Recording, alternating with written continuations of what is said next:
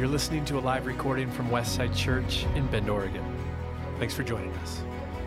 We're in a series about the Holy Spirit, and the Holy Spirit messes with us.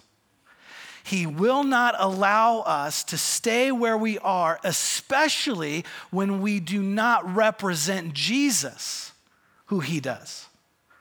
If we're somehow just holding the racket just a little bit wrong, or we just don't quite understand how to keep score, the Holy Spirit's going to come alongside you as a Christ follower and say, You're not doing it right. I want to do something in you. I want to adjust some paradigms, some mindsets that you have about this world, about God, about yourself. So the Holy Spirit comes in and he, he's a game changer. He messes with us. And so prepared to be messed with today. All right, so I'm going to tell you four stories. We're going to read quite a bit of scripture today in Acts chapter 9 and 10. I'm going to share four visions, consecutive visions that took place one after the other that Luke uh, records in his uh, book uh, called the Book of Acts to help see some of the things that the Holy Spirit wants to do in us today. And so I'm just going to quickly kind of read through it, give you a little background information about each of the four uh, stories, and then we're going to apply it today. Okay, everybody ready? Here we go. Acts chapter 9, verse 1. First one is Saul. Saul. Saul, some of you might know him as Paul. He was, he became Apostle Paul. He was um, the leading evangelist of the non Jewish world of the first century. God used him more than anyone else to reach the non Jewish uh, world. And he ended up writing nine of the books, nine books of the New Testament, and he is considered just one of the stalwarts of our kind of faith, one of the founding fathers of our faith. And, and, and this first vision is with Saul. And it says, Meanwhile, Saul was uttering threats with every breath and was eager to kill the Lord's followers. he wasn't always a Christian. so he went to the high priest and he requested letters addressed to the synagogues in Damascus, asking for their cooperation in the arrest of any followers of the way he found there. He wanted to bring them, both men and women, back to Jerusalem in chains. As he was approaching Damascus on this mission, a light from heaven suddenly shone down around him, and he fell to the ground. And he heard a voice saying to him, Saul, Saul, why are you persecuting me? Notice that Jesus is very personal to, about who Saul is persecuting. He doesn't say, Saul, why are you persecuting my followers? He says, Why are you persecuting me? And Saul asks, Who are you, Lord? And the voice replied, I am Jesus, the one you are persecuting. Now get up and go into the city, and you will be told what you must do. This vision is so important in the narrative of Acts, it's repeated two more times in the book of Acts, where it's just referenced back. Paul references back this moment, this it's kind of like a conversion moment uh, for Paul. And he's deeply religious. Did you catch that? Saul is deeply religious. So it's kind of funny when he responds to the vision, Who are you? And he's probably quite shocked to find out that, you, oh, you're the guy I've been persecuting and your God, the one that I've been following. He doesn't recognize him. Isn't that interesting that someone who given their life to this religion, and even many of his peers were, were, were following Jesus, and he, he was so like zealous for his religion that he missed this moment. And it makes you wonder how often our religious zeal keeps us from seeing Jesus. Saul, he's so religious that he did not believe it was possible that God's presence uh, would be with these new, this new movement, the way of Jesus. He just didn't think it was possible. Matter of fact, he thought that this group was, that they were misrepresenting God. And so he took it on himself to become God's emissary um, he saw himself doing God's work, and then God knocks him off his horse and, and wrecks how he views the world. I mean, completely destroys Saul.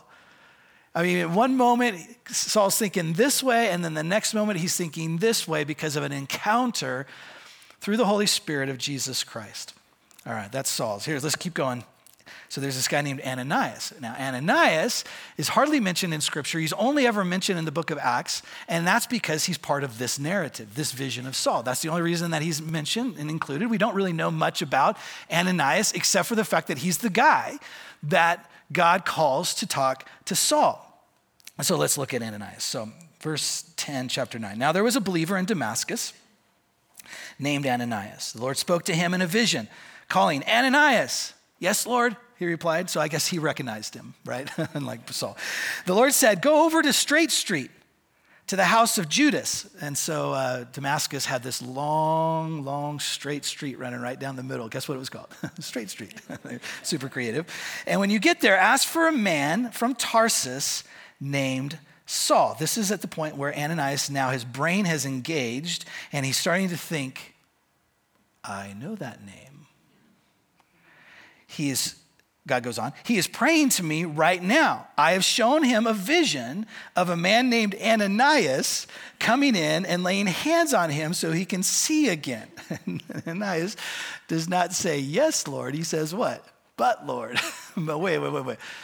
I'm putting everything together here. You know, I'm starting to, I'm, okay, you're talking about this Saul, right? He says, But Lord, exclaimed Ananias, I've heard many people talk about the terrible things this man has done to the believers in Jerusalem.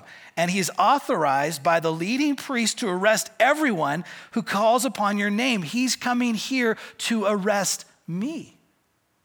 That's what Ananias is thinking. He's like, this guy is not a good guy. This guy is an enemy to the way of Jesus. But the Lord said, Go, for Saul is my chosen instrument to take my message to the Gentiles and to kings, as well as to the people of Israel, and I will show him how much he must suffer for my name's sake. And Ananias held on to that last sentence really strong, like, oh, good, oh, good. Just, if you're going to use him, make him suffer. so Ananias went and found Saul he laid his hands on him. Should say gently there, that's the tone. And said, Brother Saul, the Lord Jesus, who appeared to you on the road, has sent me so that you might regain your sight and be filled with the Holy Spirit. Instantly, something like scales fell from Saul's eyes, and he regained his sight. Then he got up and was baptized. Imagine what Ananias is feeling when he gets this vision and he's starting to put two and two together. Have you ever had somebody come to the door that you really don't want to talk to? And they knock on that door, they ring the doorbell, you kind of see through the window who it is, and you're like going, I'm not answering that. And so you duck down or whatever you do, right? Is it, is it just me? Am I the only person that does that? Dave, don't tell me that. I know, I, some of you do that. I'm so dysfunctional. I'm like, I'm not going to open this door. But Ananias, God actually calls him to go to this house where Saul's at, and he doesn't know which Saul he's going to get for sure. Am I going to get the angry, zealot? Or am I going to be the one that, I, that supposedly has been transformed by you, Jesus, in a moment? I mean, which one am I going to get? Um, he must have felt very uncertain about reaching out to this person. So, two things that I think the Holy Spirit does in these visions. And you can write these down if you're taking notes. Here's the first one two common works of the Holy Spirit that we see in these four visions. The first is that the Holy Spirit often challenges old paradigms. And the second thing is the Holy Spirit often illuminates new pathways. They go hand in hand. The Holy Spirit's going to confront some old paradigms to you today, but then He's also going to open up new pathways to live differently. So here's one of the old paradigms. You guys ready for this? Here we go. Everybody take a deep breath.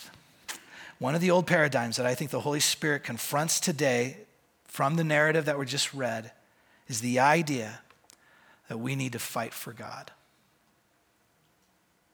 So you can feel in, this, in these narratives the pull away from a, a, a, Jewish foundation of faith. You can feel like this, well, you're starting to welcome in this other group of people, and, and you don't have the same requirements for them as you have over here. It would be a tension point in the early church that would continue on, where like, don't they have to, they have to be circumcised if they're going to be Christians? And Paul says, no, that's Jewish, it's not Christian.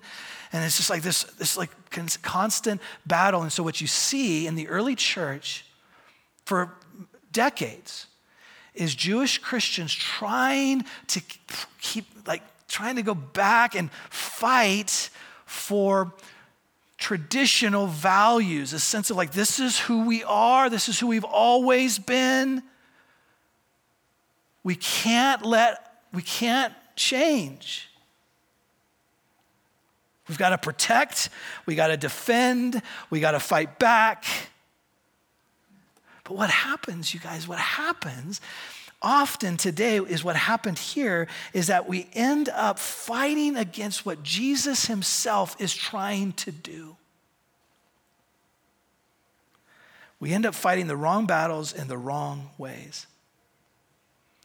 A common reaction in this day uh, by Jewish Christians when they begin to feel this tension rising, this pulling away towards Gentiles, um, was uh, a nationalism. So the Jewish faith is very nationalistic. So it's the uh, they believe the the Israel is God's chosen people, and so there's this kind of this sense of like this nation is God's chosen nation, and so there's this kind of this all of that wrapped up into this narrative, and so what you see is a retrenching back to what was once what once was in order to control. So when like Peter goes and tells a group of, of Christians, uh, Jewish Christians, because all Christians back then, before this kind of movement in Acts 10, were Jewish. And he tells them what's going on. You know, guess what kind of response he gets?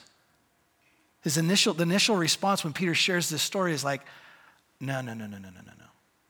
We respect you, Pete, but man, that, that's not right. Um, man, you must have ate something non-kosher to have that vision. You know what I'm saying? That's what they're thinking. But that's not, but that, but there's this tension because they have like, they, they feel it and they're like, Peter, this can't be real. This vision that you had. There was so much fear that caused the Christians in that day to double down. Well, we are God's chosen people, and there are certain rules, like circumcision, that have to be followed. So they became more and more exclusive. And Paul, as he begins his ministry, becomes more and more inclusive. And you can just see how this begins to cause conflict in the early church, and it causes conflict today. Some of us are so angry right now about where the world is going. You need Jesus to knock you down.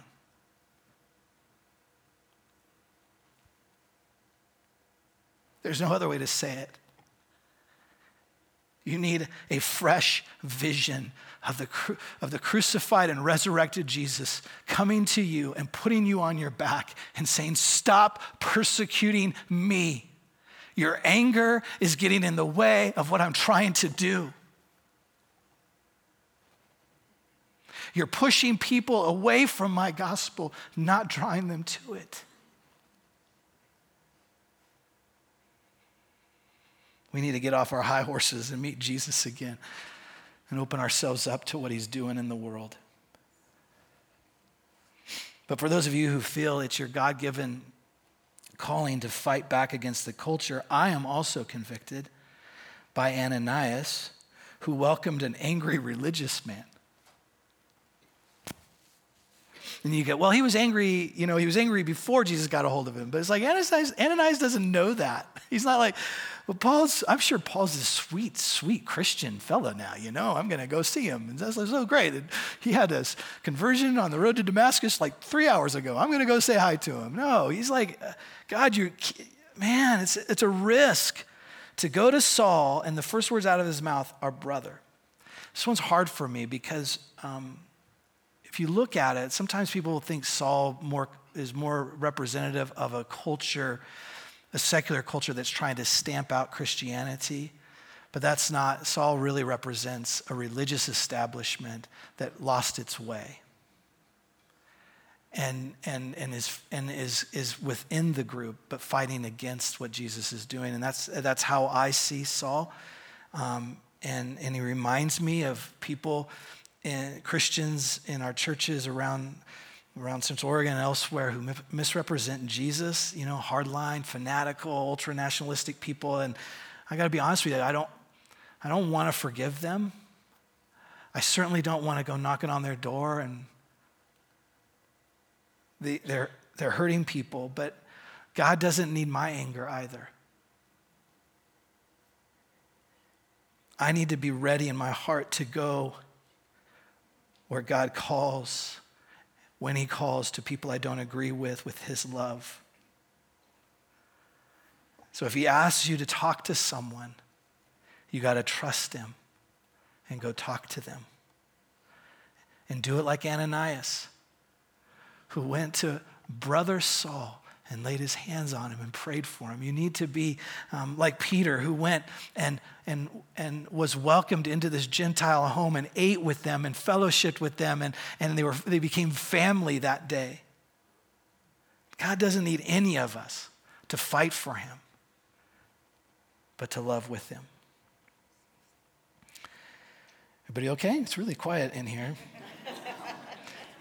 Second paradigm that I think we see that the Holy Spirit confronts in this narrative, and I think he wants to confront in us, is the idea that he only works in the religious establishment. Do you notice a theme in, this narr- in these narratives that God seems to keep coming to the enemy? I mean, he keeps like calling his people to reach those, to welcome those who are not part of the group.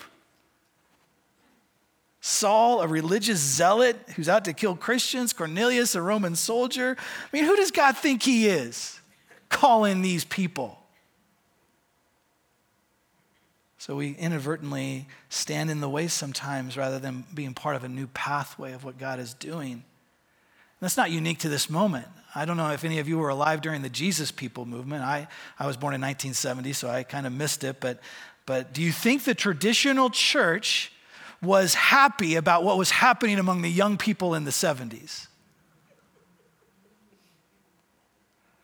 They had difficulty seeing how Jesus could be involved in that era and you know with all the debauchery and sex and loose morals that were going on around then and then Jesus shows up in that mess no no no no no no, he shows up in our churches where everybody's wearing a suit and tie. But the Holy Spirit does what he wants, when he wants, where he wants. And we, if we're not careful, could find ourselves fighting against the very move of God's Spirit. Uh, when we lived in Croatia, uh, back in the um, early 2000s, there was still quite a bit of animosity between the Protestants and the Catholics. And so we're Protestant, and so I worked in a church, and man, there was just no grace for the Catholics in Croatia. And there was no grace from the Catholics to the Protestants. They still considered Protestantism to be a, um, um, a um, I was going to say a fad, but that's not it. I'm looking for a cult, a cult.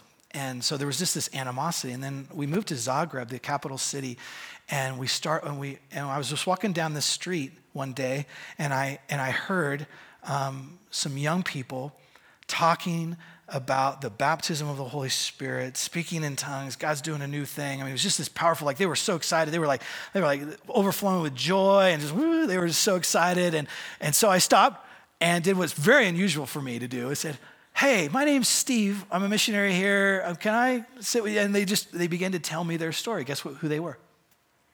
Charismatic Catholics. And I was like, ooh, I can't wait to get back and tell my Christian friends, my Protestant friends. I mean, there was this move of the Holy Spirit erupting in Croatia. And now there's tens of thousands of charismatic Catholics in that country worshiping Jesus, and, and they're, they're just, they're more evangelistic than any other group. But, but initially we're like, mm, I don't know, I don't know. Those Catholics. Oh, you guys, Jesus is doing such a, an amazing work among so many different groups of people that you probably have tuned out long time ago or maybe you disagree with certain things about their lifestyles but then you see but then you begin to hear like jesus is doing something. Jesus is doing something. Huh. young people are hungry for god. They're not hungry for religion the religion of their grandparents nothing wrong with the religion of their grandparents. It's not, the, it's not going to be what draws them in it's going to be a fresh move of the Spirit and not another Jesus people movement. It's going to be something fresh and new that the Holy Spirit does. And let's not get in the way of what Jesus is doing, maybe even fan it into flame. Well, there's one thing that each of these stories share besides all of them have something to do with a vision. They all require action. Uh, Ananias has to go to Saul. Uh, Saul has to go to Damascus to Judas' house and wait. Um, and then he's got to go suffer and preach to the Gentiles. And then you got Peter, he's got to go to Cornelius. Cornelius, he's got to send some people to Joppa. I mean, there's just, there's always something. I've got to take a step. Just life just doesn't happen to me. The Spirit doesn't, just doesn't happen to me. He invites me in to participate with Him. And it usually begins by Him confronting old paradigms. So, what are those for you today? Are you angry? Are you angry at the culture? Are you angry at Christians who are angry at the culture? Would you, with me, get off your horse and have a fresh vision of what Jesus is doing in our world? We're going to take communion together in just a moment. I want to finish by telling you one last story. And uh, there's um, ushers will be going around as I'm telling you this story. If you aren't comfortable getting up from your seat and going to the communion tables, they can give you a kind of an individual element. But I encourage you, if you're able to physically to um, go to the communion table, then please do that. But I want, I want to tell you a story. I, I call it um, Bud in a Bar in Weiser, Idaho. That's the name of the story. So um, two weeks ago, I was in Ontario visiting my nephew at Snake River Correctional facility. And I stayed in Weiser. It was the only place at a hotel, hotel that night that I needed. And so um, I'm in Weiser, Idaho. And I don't know, there's 2,000 people in Weiser. I don't know. But I, I, went, to a, I went to dinner that night uh, at the one restaurant that's in town. And so I had dinner. And then um, I do something I don't do. And I, and I sometimes do it, but I never do it by myself. I never do it by myself. You have to believe me, I never do this by myself. But there was a bar across the street from the restaurant, and I thought, I'm going to go in the bar. Now, I'm not saying this is evangelism strategy 101 for everybody in the church or something like that. It's just a story about paradigm shifts.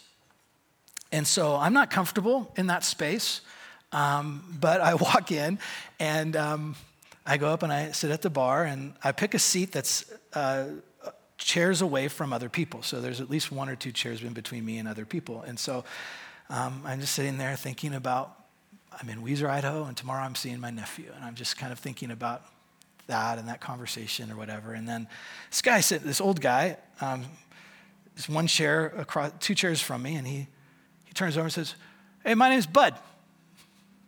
And, you know, I'm, I'm a pretty big introvert, and I'm like, Hey, Bud, you know, uh, how can I get out of this conversation? And, uh, Bud says, Where are you from? I'm not from Weiser. and he says, I know that. I don't know, was it the way I was dressed? I don't understand. But anyways, I said, from, I'm from Bend, Oregon. What you doing here? And he's talking really loud. And I realized that he can't hear very well. And so, um, so I'm yelling pretty much. So the conversation I'm going to describe to you is with the entire bar. it's not just with Bud. but I, so I said, I'm from Bend, Oregon. What you doing here? I'm visiting my nephew in prison. Well, that goes from over here, it moves right to the chair next to me. I'm like, oh yeah, we're in this. All right, let's go. And so I fully embrace it. I'm like, this is this is why I'm here. Must be why I'm here. And so Bud says, yeah, that's really amazing. You're visiting your nephew. People don't do that much. We got a lot of people that work at the prison here in Weiser, and there's not a lot of people that go visit. I'm like, yeah, no, he's, I just want to, you know, blah, blah, blah, you know, want to do that, whatever. And then he starts telling me his stories he was an accountant for 20 years in Weiser, made a good living, lost his son to overdose. And then I'm starting to put, put it all together. I'm like, that's why I'm here. So when it was appropriate, I said, yeah, but I lost a son too. and told him a little bit of the story. And then I said, Yeah, I actually wrote a book about it. you would have think nobody's ever published a book in Weiser, Idaho. He says, You're, a, you're an author? I didn't have the heart to tell him, you know, nobody bought it, but yeah, yeah, I'm an author, self published, yeah.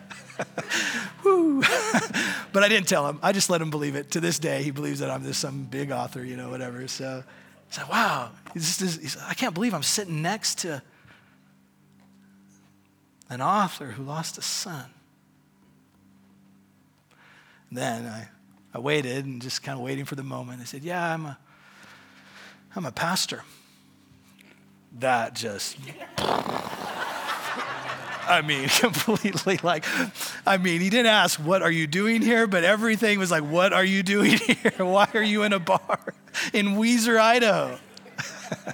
and I said, Yeah, I'm a pastor. You're a pat. And then he just like leans in, like he's like keeps leaning in. I, by the time we're done, we're like this close. He's like, so you're a pastor from Bend, Oregon, who lost a son and has written a book, and you're sitting here in Weiser, Idaho, in a bar next to me. I was like, yeah, God works in wonderful ways, bud.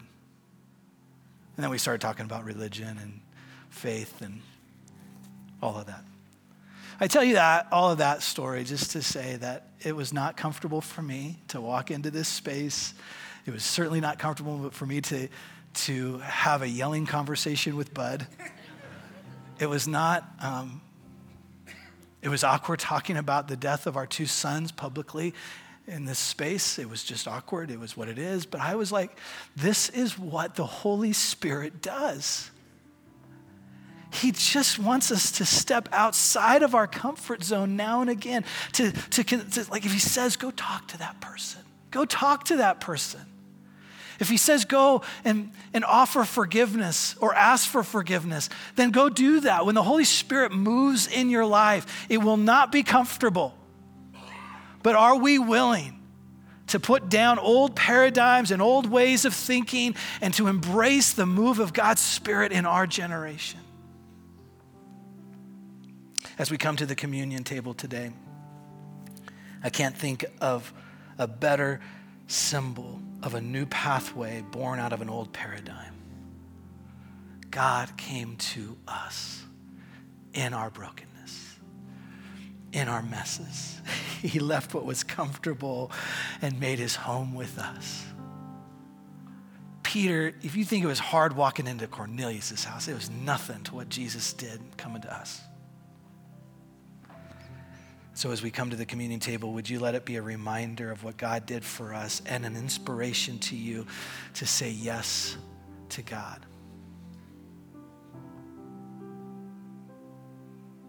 God, whatever you want.